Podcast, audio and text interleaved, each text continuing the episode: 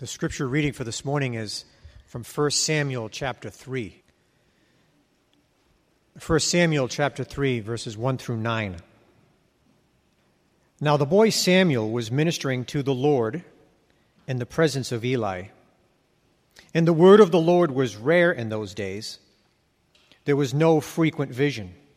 At that time, Eli, whose eyesight had begun to grow dim so that he could not see, was lying down in his own place. The lamp of God had not yet gone out, and Samuel was lying down in the temple of the Lord where the ark of God was. Then the Lord called Samuel, and he said, "Here I am," and ran to Eli and said, "Here I am, for you called me." But he said, "I did not call you. Lie down again." So he went and lay down. And the Lord called again, "Samuel." And Samuel arose and went to Eli and said, "Here I am, for you called me." But he said, "I did not call you, my son. Lie down again." Now Samuel did not yet know the Lord, and the word of the Lord had not yet been revealed to him. And the Lord called Samuel again the third time, and he rose and went to Eli and said, "Here I am, for you called me." Then Eli perceived that the Lord was calling the boy. Therefore Eli said to Samuel, "Go, lie down, and if he calls you, you shall say, 'Speak, Lord, for your servant hears.'" So Samuel went and lay down in his place. Let's go before the Lord and pray. Lord Jesus, the words of that song are true, that all we have is Christ. As a preacher, Lord, all I have is Christ. I have no wisdom of my own. I have no power of my own. I have no passion of my own. I don't even have a life of my own. My eyes are owed to Christ. My ears are owed to Christ. My heart is owed to Christ. My mouth is owed to Christ. My mind is owed to Christ. All I have is Christ. And Father, as listeners, including me, Father, as listeners to your word, all we have is Christ. We owe you our everything, our ability to hear, to perceive, to understand, to care, to see, to have passion, to want to apply your word, to want to be faithful children and passionate repenters. Oh Lord, all we have is Christ, but in saying all we have is Christ, we've said a lot. We have everything in you, Father, so please come. Please teach us now the beauty of dependence. Teach us the beauty of childlikeness. Give me the freedom of a child as I preach, and give us all the freedom of a child as we listen to the word. May we be eager to hear what our Father has to say. May we be eager to understand and obey. And Jesus, I pray that as your word infiltrates the hearts and lives of your people, I pray that you'd bear much fruit, and I pray that you'd gain much glory for your name. I pray that you'd build up your church. I pray that you'd bless this city. I pray that you'd bless the cities around it. I pray that you'd bless the nations, Lord. I pray, Lord, you're a great God, and I pray that you would do great things. And by faith, I give you my thanks for what you'll do. In Jesus' mighty and merciful and matchless name, we pray.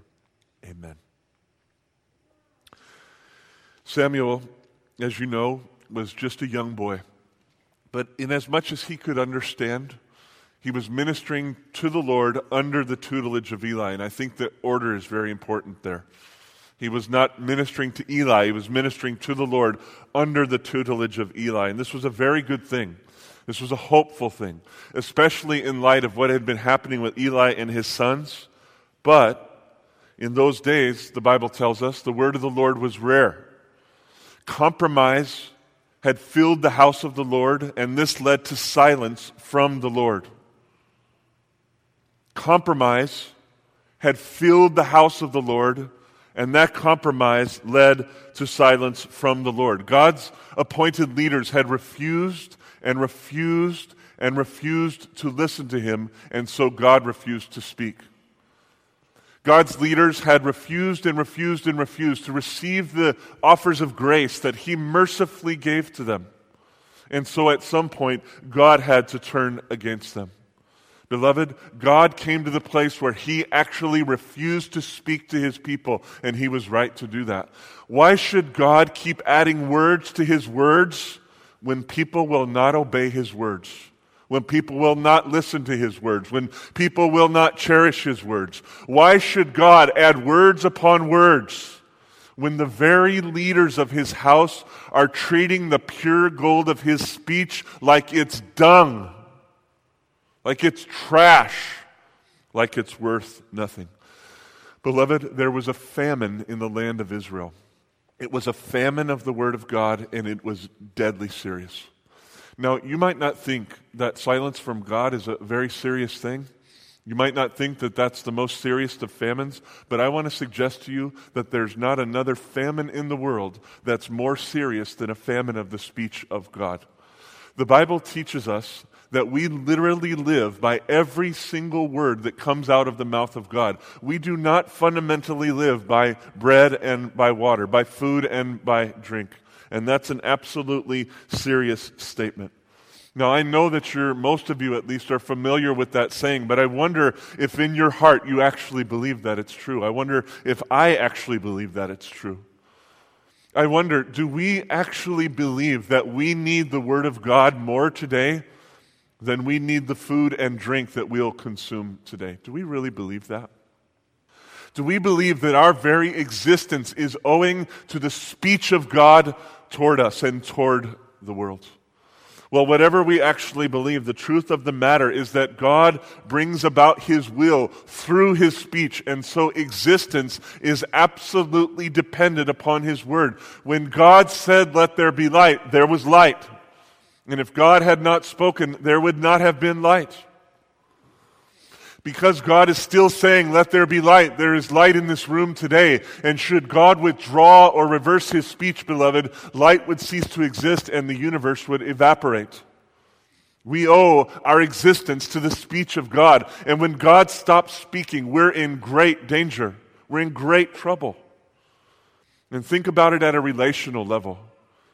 The speech of God is the primary way by which we come to know God and learn to love God and follow God and walk in the will and ways of God. And how will we ever know the Lord if He refuses to speak to us? How can we possibly know who He is if He won't tell us who He is? How can we possibly know His will and His ways if He will not reveal His will and His ways through His speech? How can we possibly grow in Him and walk with Him and talk with Him and have joy in Him if He refuses to talk? Beloved, the famine of the Word of God is deadly serious. It is relationally devastating. Can you imagine what your life would be like if the authority of figures in your life decided to stop speaking to you completely out of frustration with you? They just decided to stop speaking to you. For those of you who have living parents and grandparents, can you imagine what your life would be like if your mom and dad said to you that we're so frustrated with you that we're actually not going to talk to you anymore until things change? Can you imagine an absolute famine of speech from your parents? How would you grow in love for them? How would you grow in fellowship with them? How would you ever work through the problems in your family if there was no speech inside your family? Have you ever experienced the power of the silent treatment? It's probably the worst kind of thing that there is in a relationship. And sometimes the silent treatment is given for rightful reasons. Or how about at school? What would it be like if you went to school and you were there to learn, you're there to grow, you're there to advance in a career, and your teachers, out of frustration with you, refuse to speak with you? How could you possibly learn your subject if your teachers will not speak? How could you advance in your life if your teachers wouldn't speak? Or how about at work? For those of you who have bosses, just draw them to mind right now. What if your boss decided to stop speaking to you because he's so frustrated with you or because she is so frustrated with you? And for whatever reason, they decide not to fire you. They're going to keep you along, but they're not going to speak to you. What would that be like? How would your morning go? How would you know what to do? How would you know what to accomplish? How would you know to play your part in the team? What would life be like at work if your superiors would not use speech? If they would u- not use words? Beloved, I want to suggest to you that if the relational speech in our lives evaporated, we would be in grave trouble. And the most serious of uh, uh, relational evaporations, if you will, is when God refuses to speak to His people.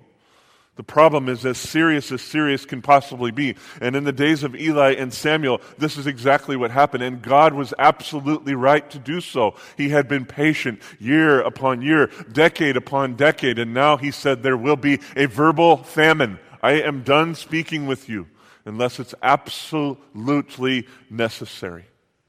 Now, as for Eli the priest, he was aging and he was beginning to go blind. I don't think he was completely blind at this point. Later we'll see that he was, but now I don't think he was. But he was heading in that direction. And so he appointed Samuel as a sort of personal assistant, if you will. He kept Samuel close to him at all times.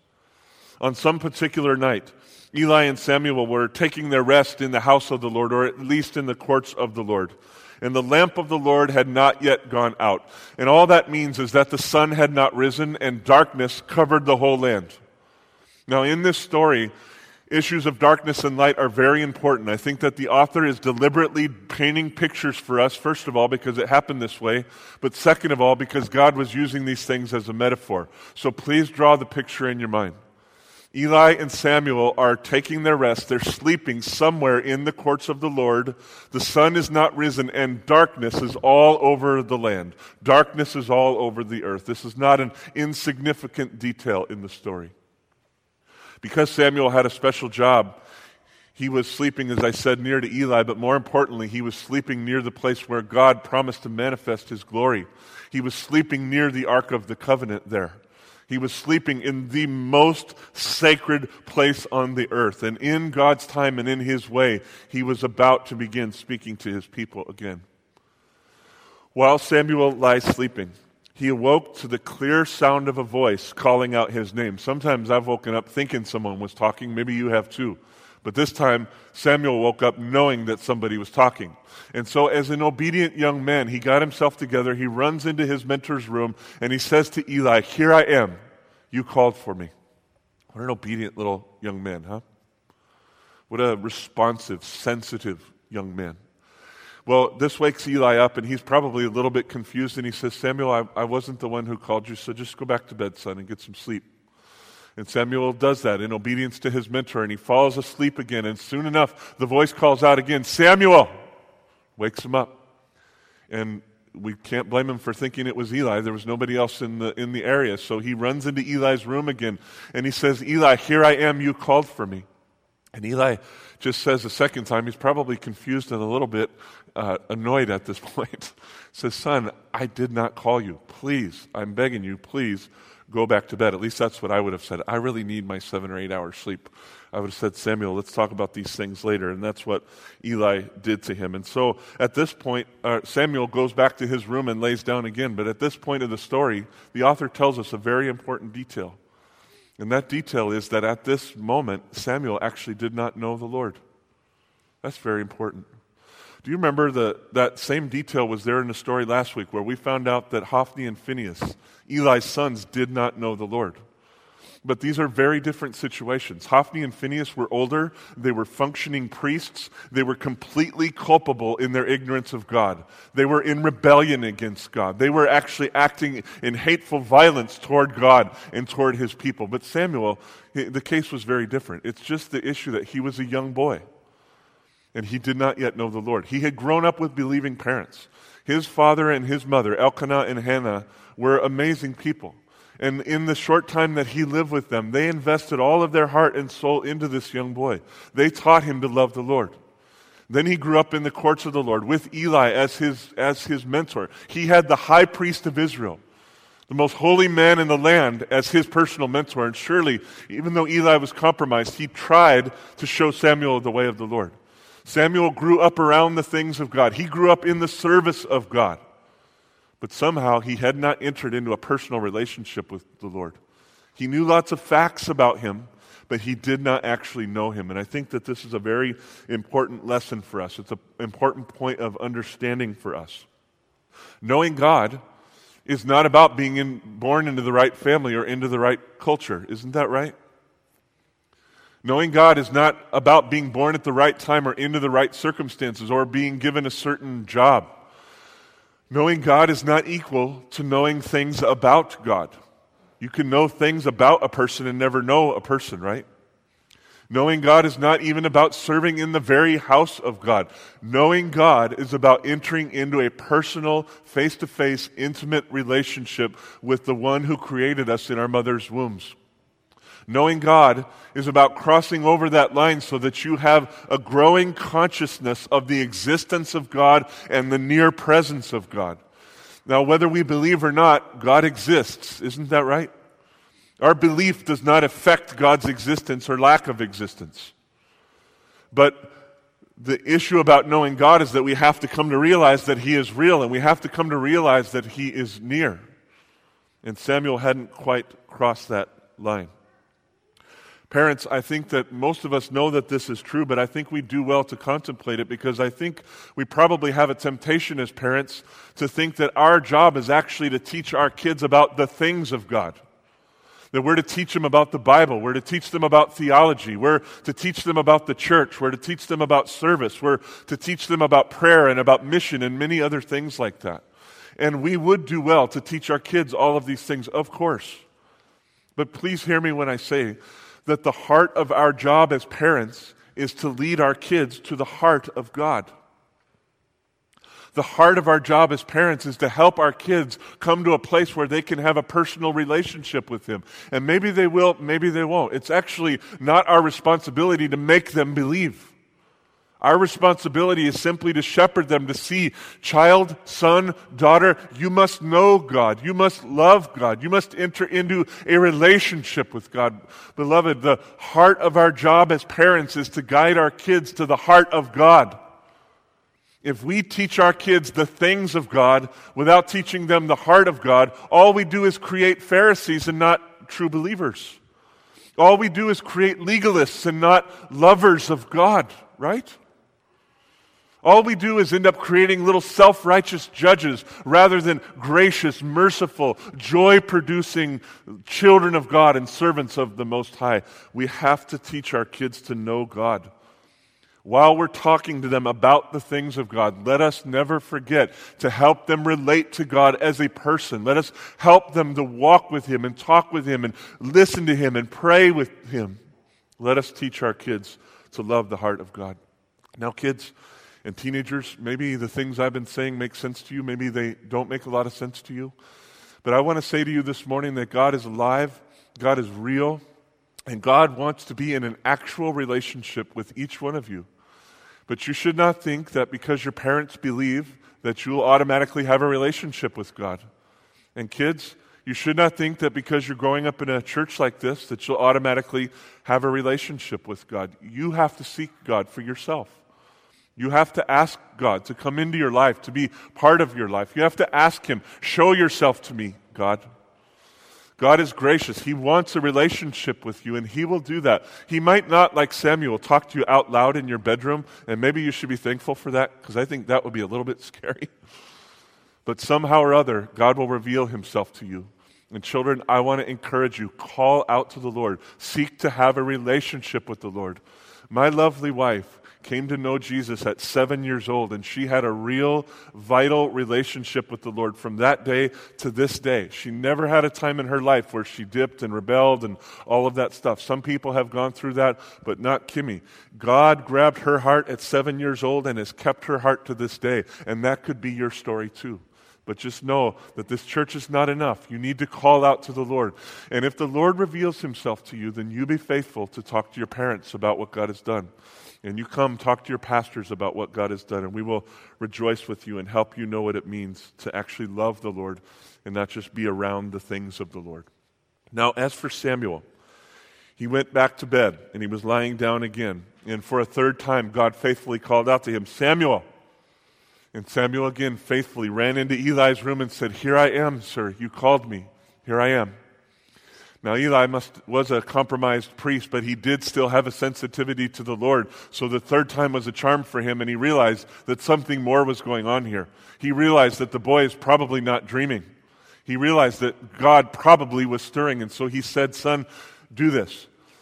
Please go back to bed and lay down. And if the voice comes again, this time, don't come to me, but this time say, Lord, speak, for your servant is hearing. And so young Samuel again did exactly what his mentor told him to do.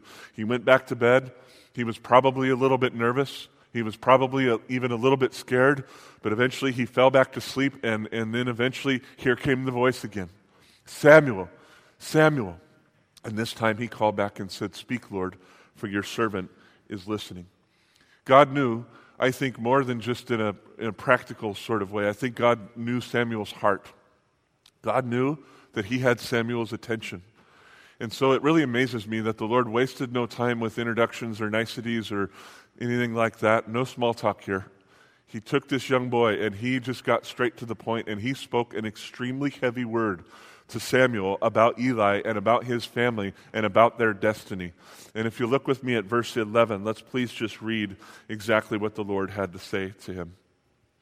Then the Lord said to Samuel, "Behold, I am about to do a thing in Israel at which the two ears of everyone who hears it will tingle. On that day, I will fulfill against Eli all that I have spoken concerning his house from beginning to end." And he's referring there to the prophecy spoken at the end of chapter two. "And I declare to him that I am about to punish his house," for how long?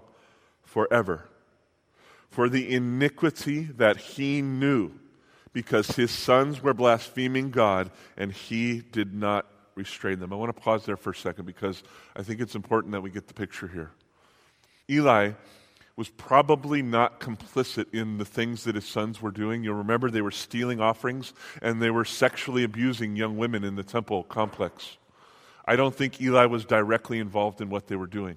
The problem with Eli is that he knew what was happening, and he passively let it happen. Or if I could put it in a different way, which I'll show you more in more detail next week, Samuel feared men and women more than he feared God. Samuel, or Eli, Eli feared the consequences of confronting his sons more than he feared what would happen if he did not confront his sons. And so he let this horrible, treacherous behavior take place right inside the house of God, and God held him accountable.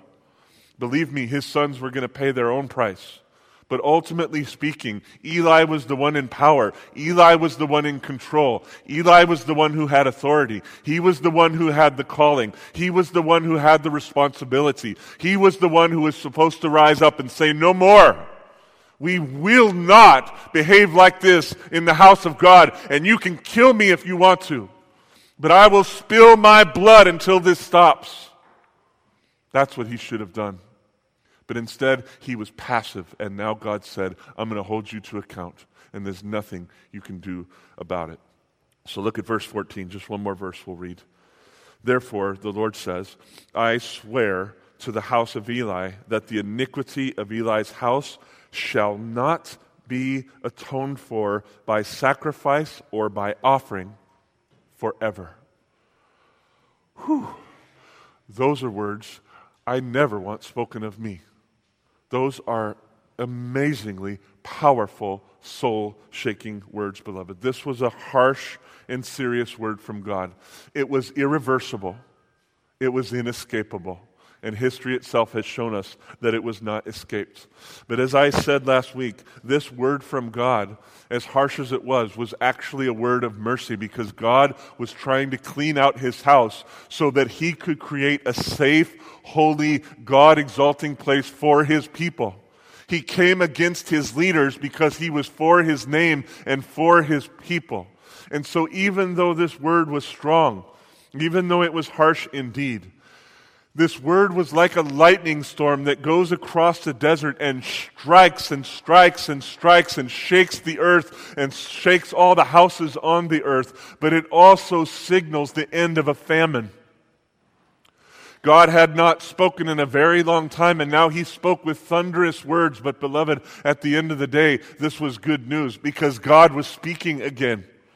And soon we'll see that the flood of his speech would come again. Beloved, this word was actually good news cloaked in an ear-tingling rebuke. This was actually a sign of God's faithfulness to his people. It was a sign of God's mercy toward his people. And we would do well to learn from this.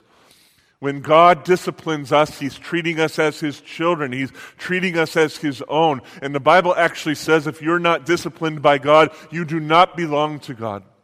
So if you receive a harsh word from the Lord, just know that there's actually hope embedded in it in some way, shape, or form. God is inalterably committed to His own purposes and His own promises and His own plans, and He will do whatever He has to do to fulfill those things for the glory of His own name primarily, but then also for the good of His people. Now, the author doesn't tell us how Samuel responded to the Lord when he received this word. I would have liked to hear, like, what did this feel like for this little boy? But the the author just passed right by that. And he just said that in the morning when Samuel woke up, he went to the house of the Lord and he opened up the doors to the house of the Lord. And I must say that I don't think that these are, are peripheral details. I, I think they're they're moving images for us that God wants us to see. God had finally spoken in the midst of the darkness. But now the famine had come to an end. The sun had risen, the light was shining on the land, and the doors of the house of the Lord had been opened by a young man who would soon be a prophet. This humble little boy was being used by God, and hope was rising for the people of God, and joy was being stored up for the people of God, though they couldn't see it at the moment. The sun had risen, beloved, not just in a physical way, but in a spiritual way. This was truly a monumental morning. This was a before and after morning in the nation of Israel. But Samuel himself was scared.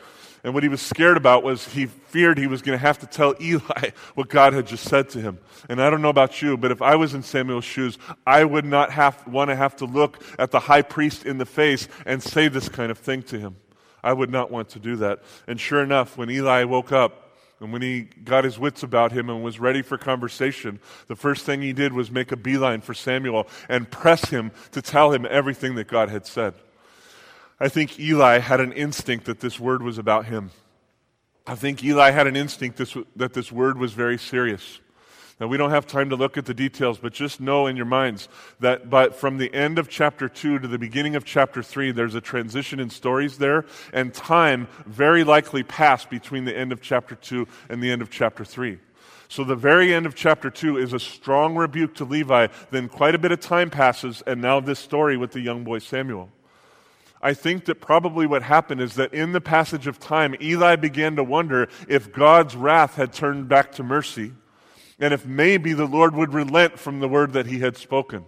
Or, on the other hand, would God push forward? Would God do everything that He had already said that He would do? What was God's will? What was God's mind? God had refused to speak and refused to speak and refused to speak, and now He had spoken, and Eli was trembling in wonder of what God would say. And so in verse thirteen, he pressed Samuel with some pretty strong words. He said, "What was it that He told you? Do not hide it from me.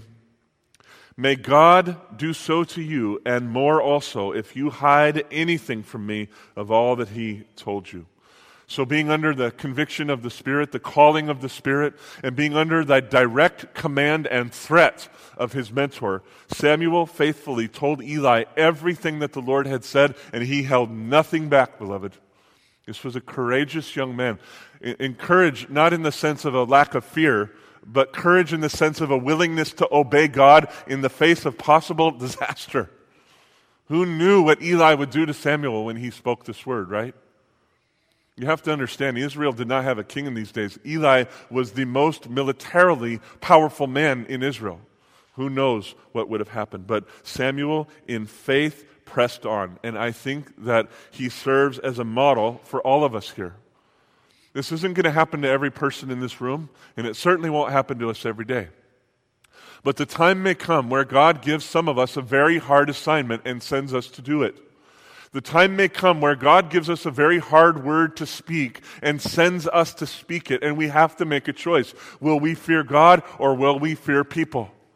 I can testify to you that hundreds of times right here in this pulpit, I have had to make this decision. Will I preach the word of God for what it is, or will I shrink back to help the people feel comfortable? What will I do? And by the way, another decision I've had to make is, will I receive the discomfort of the word of God into my own heart? Or will I just seek to sort of put icing on the cake and make it easier to swallow and to make it feel better? And maybe some of you will receive a word from God that you just simply have to speak. If that is you, I have two things to say. One is, remember Samuel. Remember that he was a childlike, he was a child, so of course he was childlike, but in his heart he was childlike. He trusted in God more than he feared other people, and he just walked forward and did what God asked him to do. I really admire him for that. I really admire him for that.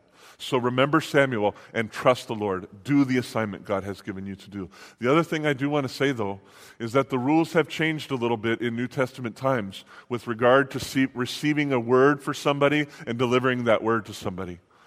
Today, the rule is from First Corinthians fourteen that the spirit of a prophet must be subject to prophets. And what I think that means is that if you sense you have a word from God for somebody, you are now required to test that word. The days of a prophet coming into a room like this and saying, "Thus says the Lord," in a way that nobody can speak back, those days are over. And now if a person has a prophetic word, they're free to speak that word, but they must test it uh, along with people who have a similar gift to theirs. So I do want to encourage you, if God speaks to you, take that seriously, but also give him and give other people room to test it. Give give people room to see, is this really from the Lord, or is this from the flesh, or is this from some evil source? But if it's tested and found to be true, brothers and sisters, trust the Lord. Push past the fear and trust your God. I cannot tell you how many times I've had a hard word to speak, whether like in this pulpit or sometimes just even a positive word, speaking the gospel. Have you ever been in a situation where you had a chance to tell somebody about Jesus and you're just gripped with fear?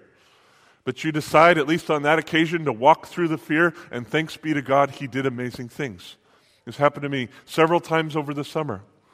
But God is faithful, beloved. He can be trusted. So if you are given a tough assignment, remember Samuel. Bow your heart to God in childlike faith and just do what it is that God has given you to do. Now, as for Eli, he was in a mild state of shock, I'm sure. For now he knew for sure that God would do everything he had threatened to do, and there would be no way of escape. Eli absolutely knew it. And so his only response was this. He said, "It is the Lord. Let him do what seems good to him. He is God. Who can oppose God? Let him do what seems wise in his eyes." Now, I want to process this with you. Maybe you agree with me, maybe you don't. But I feel like while Eli's words seem humble, there's actually quite a bit of arrogance going on with Eli here. And what I mean is that all he said was, "It's the Lord, let him do what seems good to him." He didn't take any actions to repent. Why doesn't he rip his clothes to pieces? Why doesn't he fling dust in the air? Why doesn't he get on his knees and cry his eyes out? Why doesn't he confess his sins in specific ways? Why doesn't he gather his troops and order them to stop his boys and to stop those who were colluding with him? Why doesn't he repent? Why is he so passive? Why is he just sitting back and letting evil have its course, beloved? Arrogance doesn't always look arrogant.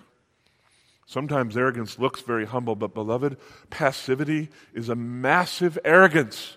It's a massive arrogance against God. It's a massive arrogance against his people. Eli was destroying the house of God by taking no action at the word of God, beloved. Now, I think, obviously, we have to leave his ultimate judgment to God. We're not his judge, and thank God for that. Amen? I'm so grateful that I'm not the judge of any soul on earth. So let God judge him ultimately. But I think that we can say this. We should not emulate Eli in his passivity. We should not. If the Lord should speak to us, if he should bring even a small sin to our minds, we should be sensitive and we should be passionate repenters. That's the word, the term that I thought of as I was developing the message, and Microsoft Word kept telling me that repenters is not a word, but I'm going to say it's a word. I'm going to turn it into a verb and turn it into a, an us thing. Let's be passionate repenters. Let's do this. Let's listen to the Lord and have sensitive hearts before the Lord. And when he speaks, let us act. Let us take him seriously. Beloved, he is for us. He only calls us to repent because he has higher joys for us. So let us not be like Eli. Let us be passionate to repent. The Bible says that he and his sons treated the offerings of the Lord with contempt. Part of their contempt is that they stole the offerings and personally benefited from what was not for them. They stole from God. Another part of the contempt of the word of the Lord, though, is to hear his clear rebuke, his clear call to repentance, and ignore it. That is also treating the offering of God with contempt. The offering of God says your sins can be forgiven, and the way is opened wide for you to walk with God. And when we say, no thank you, even in a passive, seemingly humble voice, beloved, it is great contempt. Please keep your finger here in First Samuel and turn with me to Hebrews chapter ten. I want to show you that this idea is not just in the Old Testament, but it's a clear call from the New Testament, and it's a serious call that we not treat the offering of God with contempt. Hebrews chapter ten, starting in verse twenty-six. Hebrews ten twenty-six. For if we go on sinning deliberately, and I take that to mean as a pattern of life, not just a sort of a one-off thing where you're struggling for holiness, but you're, you've given in to patterns of sin. After receiving the knowledge of the truth, there no longer remains a sacrifice for sins, but what? A fearful expectation of judgment, just like Eli, and a fury of fire that will consume the adversaries. Anyone who has set aside the law of Moses dies without mercy on the evidence of two or three witnesses. And we'll actually see that next week. How much worse punishment do you think will be deserved by the one who has trampled underfoot the Son of God? In other words, not the blood of bulls and goats, but the most precious blood in the universe. And has profaned the blood of the covenant by which he was sanctified, and has outraged the Spirit of grace. For we know him who said, vengeance is mine, I will repay. And again, the Lord will judge his people. It is a fearful thing to fall into the hands of the living God. Beloved, Jesus literally gave his all for us. He was the only possible sufficient sacrifice, and he willingly became that sacrifice for us. Through the sacrifice of himself, he offers us eternal life and all the benefits that go with it. Benefits that are beyond what we could ever imagine. Joys that are beyond what we could ever imagine. Fruitfulness beyond what we could ever imagine. And you'll see someday, when you see Jesus face to face, you'll see that I am not exaggerating. Life in Christ is beyond our imagination. He gives us the gift of himself so that he can give us the gift of eternal life and all that goes along with it. And far be it from us to treat him with contempt. He comes to us. He reveals us to ourselves. He rebukes us. He calls us to repentance. He woos us because he loves us, because he wants what is best for us. If you saw your children driving a car one hundred miles an hour right toward a brick wall, a thick, tall brick wall, wouldn't you do everything you could to stop them? Wouldn't you rebuke them in any way you had to rebuke them? That's the heart of God. He rebukes us to save us from destroying ourselves. So let us not treat the offering of God with contempt. When he comes and reveals our heart to us, when he comes and reveals our sin to us, let us not be like Eli. Let us not be passive people. Let us be passionate repenters, because it is for our good. It is for the glory of God and for our good, and then actually for the blessing of other people. The healing of God frees us up to be used by God in the world. There's just so much at stake. So again, I pray, I beg you, join me in the quest to be a passionate repenter and not a passive recipient of the word of God. Eli sat in passivity awaiting the judgment of God. And while that was happening, the Bible says to us at the end of chapter three that Samuel was growing in stature, he was growing in wisdom, he was growing in favor. In fact, God took this little boy who was a faithful little young servant in the house of the Lord, and eventually, over time, you can see at the end of chapter three, like a lot of time passes, because over time, Samuel became a prophet over the entire people of the Lord. And I love the imagery that's used. It says that God did not let any of his words fall to the ground. He did not let them be meaningless, But God used all of his words. He confirmed and established and strengthened his words. He made him a prophet from Dan to Beersheba, which is like saying from Minnesota to Texas or something like that. From the top of the country to the bottom of the country. Everybody knew Samuel. Everybody respected Samuel. Everybody acknowledged that Samuel was a prophet. And while this does mean that we should have a certain admiration for our brother now in Christ, it's accurate to say that of him. We should have a, a kind of admiration for him. Beloved, there's a bigger thing going on here that's not about Samuel. The bigger thing is that there had been a massive famine of the word of God in the lives of the people of God. But now the Lord began to speak, and to speak, and to speak, and to speak. The famine had turned into a feast, and he used Samuel, but the focus is really on the Lord.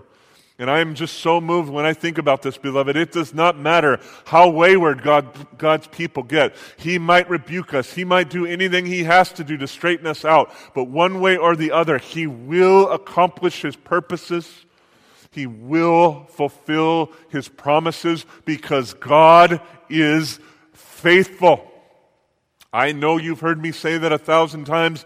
If God gives me life, you'll hear me say it ten thousand more times. I want that on my gravestone. God is faithful. That's what this is about, beloved. This is not about Samuel. This is about an immensely merciful God who is blessing his people. And next week we'll see that they still had some very dark things to go through, but God was for them and God was working in their midst. Now, as for us, perhaps as we've talked about these things, the Lord has brought some specific sins to your mind or so specific patterns of sin. I want to close this morning by giving us a little bit of time to think about that. I'm going to ask that we stay seated during the last song this morning. We'll let the worship team come up and just sing for us, and feel free to sing along with them. But mainly as we're singing, I want to encourage you to just let the Lord reveal your heart to you. And even if he just brings a little sin to mind, that's okay.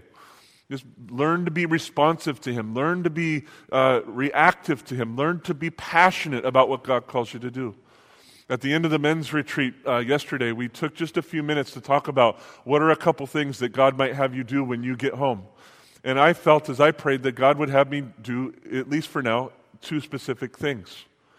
And I'll leave the specifics of those to another time, but I want to say that already, as I've come home, the Spirit of God has helped me to already begin taking steps toward those things, because I don't want to be passive. I want to be passionate, and I'm asking you to join me in that. So, worship team, if you'll come now, and let me just open us up with prayer, and let's stay seated this time and bow our hearts before the Lord, and let him have his way in us.